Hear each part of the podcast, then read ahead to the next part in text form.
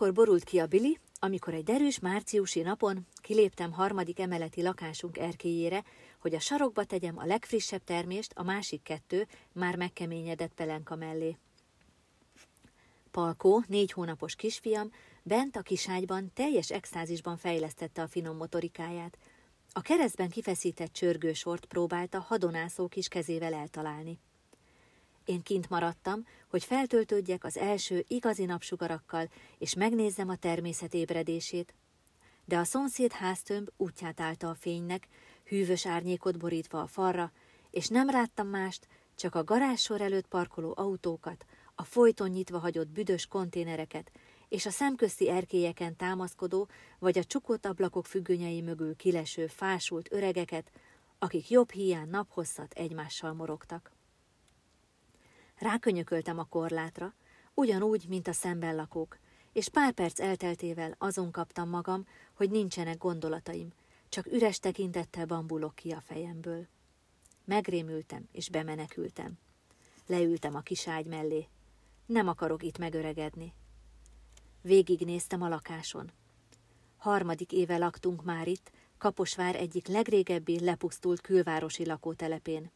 Két szoba, konyha, fürdő, az egész nincs 50 négyzetméter. Az előző lakók itt hagyott kopott szürke padlószőnyegét hasztalan próbáltam elbújtatni a kézműves gyapjú szőnyeggel, az ódivatú rizszemes fehér tapétát a férjem Norbi amatőr természetfotóival, a plafonig érő fenyőpolcokkal, a babasarokban pedig a saját gyártmányú patchwork falvédőimmel. De nem ezért utáltam meg. Az élettér lett egyre érezhetőbben, és egyre többször szűk. Mit szűk, szoros, folytogató, borzalmas. Én családi házban nőttem fel, nagy udvarral, tágas terekkel, mindegyünknek külön szobával. Egyre nehezebben toleráltam, főleg mikor terhes lettem, hogy ebben a kis lakásban egyszerűen nincs elég hely még két embernek sem. Kerülgetjük egymást és a bútorokat, a miniatűr fürdőben egyszerre csak egyikünk fér a csaphoz, és rajtunk kívül más le sem tud ülni a konyhában. A lépcsőházunk különösen bosszantott. Nem csak mert növekvő hasammal egyre nagyobb kihívás volt megmászni az emeleteket, hanem mert érzékenyé vált orromat facsarta az állandó hipóval keveredett macskapisiszag. De leginkább a környék keserített el. Itt fog felnőni a fiam és a leendő kis tesók. Semmire kellő, trágáról kiabáló utcagyerekeket, üres tekintetű, kocsmából hazatérő lepukkant férfiakat, a játszótéren nem törődöm, a férjük felszarvazásáról trécserő, gátlástalanul dohányzó anyákat láttam. Esténként sötét alakok, reggelre törött üvegek és húgyszaga a sarkon. Szép kilátások. Persze voltak itt rendes családok is, meg ovi, suli, bolt és gyógyszertára közelben. Mégis tudtam, hogy én itt nem tudok élni, mi nem ide tartozunk. Én ennél többre vágyom. Jobb környékre, tágasabb lakásra, vagy még inkább egy kertes házra. Az ábrándozásból ismerős robaj riasztott fel. A felső szomszéd lehúzta a vécét. Becsuktam az erkély ajtót, és betakartam Palkót, aki a kitartó kalimpálástól kimerülve elaludt. Az ubogás nem zavarta, hozzátartozott a mindennapokhoz. Vigyorogni kezdtem, mert eszembe jutott a múltkori dugulás, amikor Norbi, megfeledkezve a kiírásról, miszerint Kérjük a tisztelt lakókat, hogy ma 9 és 10 óra között ne használják a WC üket karbantartás miatt. 9.20-kor beült kedvenc Rubikon magazinjával a nyugalom szigetére, hogy komótosan elvégezze a dolgát. Én pont lementem a tárolóba krumpliért. Így szem és fültanúja lehettem, amint a 12 centi átmérőjű csők kivezetésénél térdeplő szaki nyakába zúdult egy jó tartányi bűzlő barna lé.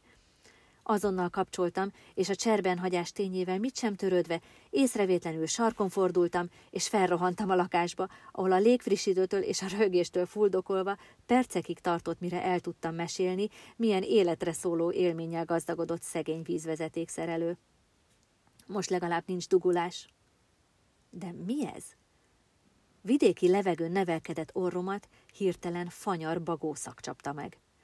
Az a szag, amit a legjobban utálok – amire érzelmileg allergiás vagyok, és amitől undorodom, amióta anya lettem. Honnan a francból jön, amikor becsuktam az erkét? Növekvő vadászszenvedéllyel szimatoltam körbe az ablakok, majd a falak mentén, és egyszer csak megláttam. Az ágy mögül a konnektorból halvány, ám jól kivehető, határozott füstcsik, cigaretta kígyózott felfelé. Megbűvöltem, bámultam, és közben szép lassan felment az agyvizem. Épp győzködni kezdtem magam, hogy átmenjek szólni, mikor csengettek. Még csak az kell, hogy valaki felébressze palkót. Az ajtóhoz ugrottam, és rögtön kinyitottam. Hát nem pont a bagós szomszéd volt? akinek része gordítozása az asszonnyal és a gyerekekkel rendszeresen áthallatszott, csak úgy, mint az összetört holmik csörömpölése, vagy békésebb napokon az éjszakai műszak hangjai. Döbbenten álltam a küszöbön. Vajon mit akar? A köszönésen kívül még soha nem beszéltünk, és nem éreztem úgy, hogy valaha közelebbi kapcsolatba szeretnék vele kerülni. Szia, van frázis ceruzátok? Lehelte rám az alkoholgőzös szavakat, mielőtt felocsúttam volna, és nekidőlt az ajtónak. Mi? Nyögtem elfulva, és félre kaptam a fejem, hogy véletlenül se lélegezzem be a szájából gomolygó párát. Frázis ceruza, próbálkozott újra a koncentrációt igénylő szóval, és mutogatni kezdte a kezében szorongatott csavarhúzót, hogy a konnektort szerelné, mert kiszakadt a falból, csak úgy véletlenül mi, és az állólámpa is összetört. Adjak neki frázis ceruzát, ha van, mert nem akarja, hogy agyoncsapja az áram.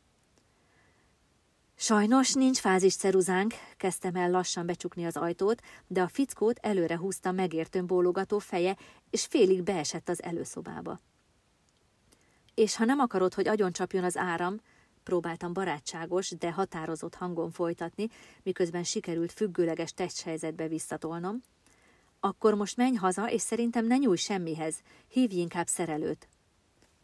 Itt a haver, az megcsinálja, csak nincs frázis ceruzzája, lendítette a magasba a csavarhúzót, úgy, hogy a hirtelen mozdulaton megingott és hátra tántorodott. Hello! Jelent meg a haver feje a szomszéd ajtóban, épp időben, hogy elkapja barátja testét, és együtt huppanjanak vissza a lépcsőház linoleum padlójára. Bocsi, tényleg nem tudok segíteni, hadartam, majd villámgyorsan becsuktam az ajtót, és ráfordítottam a hevederzárat. Palkot még jobban betakartam, kereszthúzatot csináltam, és felindultan hívtam Norbit. Építkezünk! Szegény szomszéd pár nap múlva, egy többnapos lébőt kúrának köszönhetően, nem evett, csak ivott napokig, egy különösen hideg márciusi éjszakán halára fagyott. Testét pár háztömnyire a felesége találta meg hajnalban. Másnap este ennek örömére hangos bulit rendezett, mondván ezt a lakást nem veri szét többet az az állat. Azóta csend és béke lett, legalábbis ebben a lépcsőházban, de mi már eldöntöttük, hogy megyünk.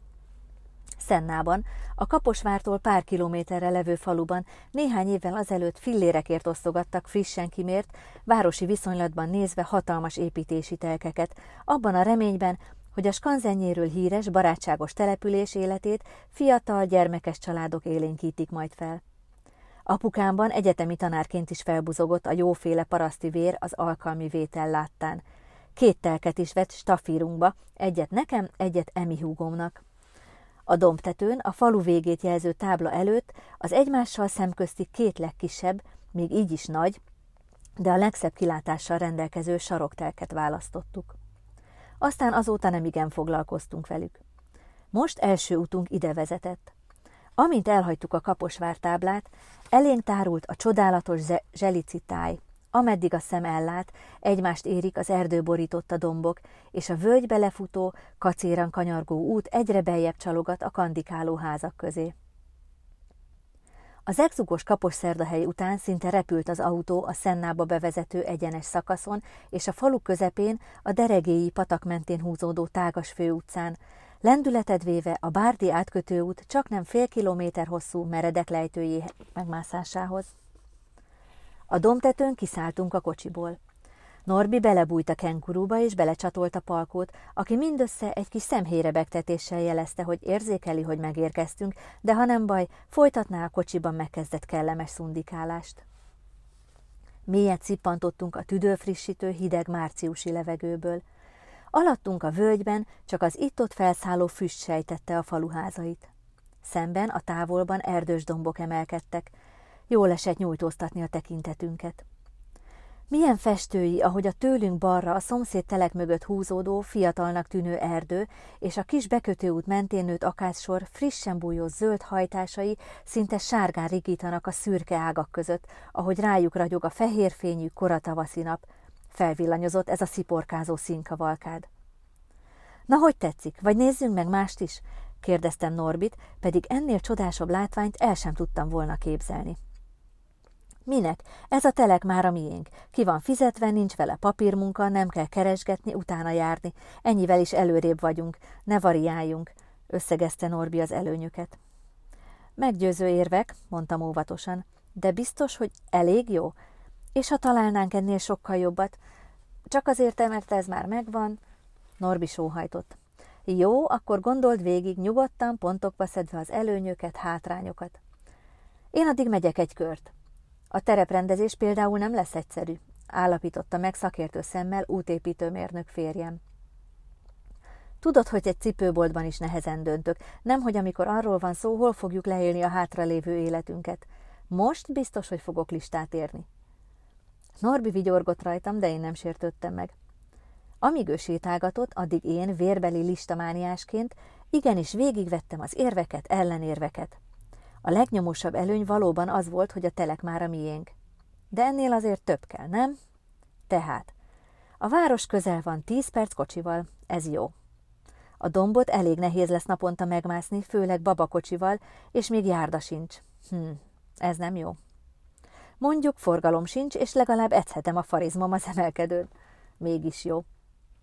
A sarkon befordulva saját kis utcánk is lenne, két házzal, csak mi meg a szomszéd, akinek a zsáktelke mellett indul az erdei ösvény, ami levezet a faluba a temető mellett, szinte pont az iskoláig. Vadregényes.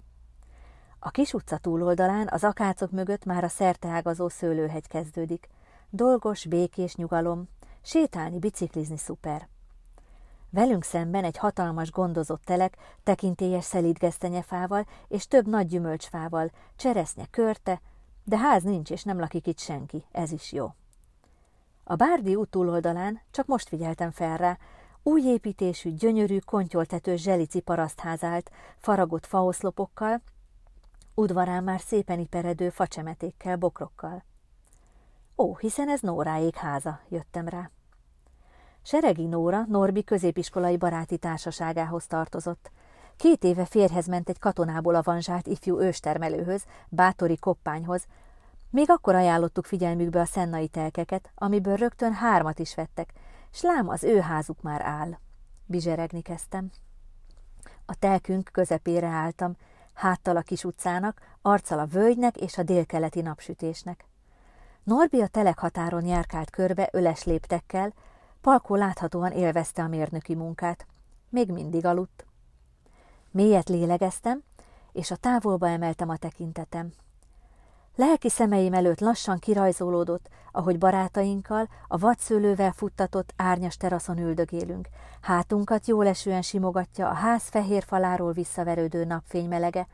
Csukott szemmel szívjuk be a frissen nyírt fű és a roskadozó rózsalugas mennyei illatát és csak hallgatjuk a romantikusan burjánzó udvaron szaladgáló gyereksereg vidám zsivaját. Boldogság. Mind mosolyogsz, karolta át a vállam Norbi. Érzem, hogy itt lesz az otthonunk. Persze csak, ha neked is tetszik, szerintem gyönyörű. Norbi, aki megszokta már kicsapongó képzeletem, végignézett a birtokon. Tudtam, hogy ő mit lát. Kopár, kőkeményes, agyagos föld, enyhe déli lejtéssel, az utcafrontnál teljes szélességben hatalmas gödörrel, amit sűrűn benőtt a vadrózsa szúrós iszalagja. Sehol egy fa, csak ritkás, térdigérő, télen elszáradt szürke gaz és sarjadó, tüskés akác kezdemények. Gyönyörű, vigyorgott. Egyelőre a tájon kívül más szépséget nem látok. Ja de, téged és ezt a kis büdöst. Lehajolt, hogy egy puszit nyomjon palkó feje búbjára, aki a melkasán a kenguruban vidáman himbálózott de én is látok benne fantáziát, tényleg tetszik. Ő is szívott egyet a szabad szennai levegőből. Vágjunk bele!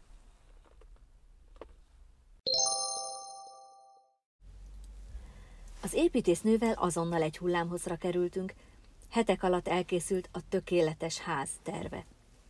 Norbi intézte a hivatalos dolgokat, földhivatal, banki hitel, engedélyek, mi egymás. Imádtam, ahogy ezeket férfi módra, magabiztosan és magától értetődően intézte. Higgadtan kezelte a problémákat, megoldásokat keresett és talált az eléngördülő akadályokra. Mi nők, azaz Emi húgom, anyukám, az építésznő és persze én, az alkotás lázában égve gyermekien sikongattunk és tapsikoltunk egy-egy újabb frappáns megoldáson, kedves részleten, érdekes ötleten. A férfiak, Norbi, apu, öcsém, komplet idiótának néztek minket. A kéztervben napokig gyönyörködtem. Közel 100 négyzetméter földszinti alapterületű, tetőtérbeépítéses, T-alakú ház, gyönyörű, boltíves, osztott fakeretes ablakokkal, oszlopos, félig fedett terasszal, bent szemalakú galériával, az éves lépcsőnél hangulatos pihenővel, meditálótér, a nappali közepen méretes, épített kájhával. Beindult a fantáziám. A pénzre nem gondoltam, biztos voltam benne, hogy összeszedjük valahogy. Ölemben, vagy mellemen, palkóval színezgettem a látványtervet, berendeztem az alaprajzot. Különböző jelölésekkel berajzoltam a konnektorok, lámpák, fűtőtestek helyét.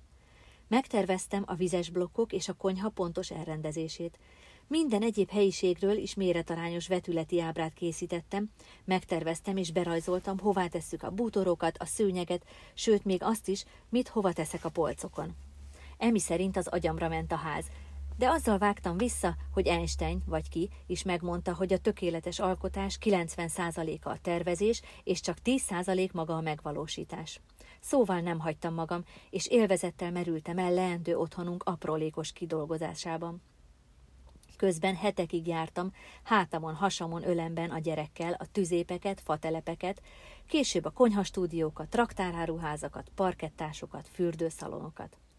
Árajánlókat kértem és vetettem össze, osztottam, szoroztam. Apunak és kapcsolatainak hála, minden engedélyt és a hitelt is hamar megkaptuk, június elején belevághattunk. Naivitásomat aztán alaposan kikezdte az építkezés. Hitemet, miszerint az embereket alapvetően jó szándék vezérli, és legjobb tudásuk szerint teszik a dolguk, felülírta a tapasztalat.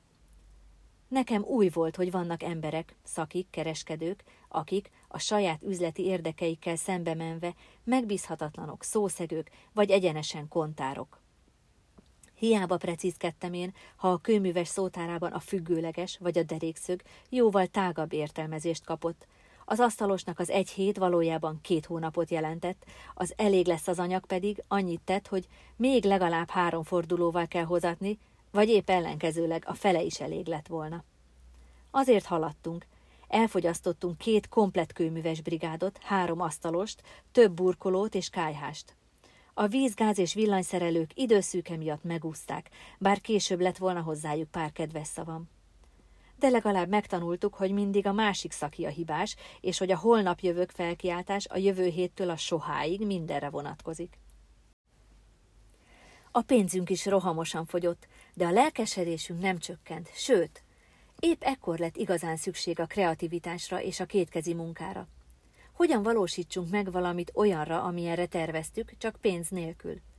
Testet, lelket és épészt próbáló időszakot éltünk, de minden nehézségen átlendített a tudat, hogy nem sokára hagyhatjuk az egyre elviselhetetlenebbé váló panelt, és családi házba költözhetünk. Mind a négyen. Anya, apa, Palkó, és a megint csak márciusban megfogant kistesó, akinek érkezése ősszel pont Palkó második születésnapja körül lesz esedékes. Augusztusban aztán, pontosan másfél évvel a legelső terepszemlénk után, arra az álláspontra jutottunk, hogy a ház a nekünk megfelelő készültségi fokra jutott. Beköltözhetünk.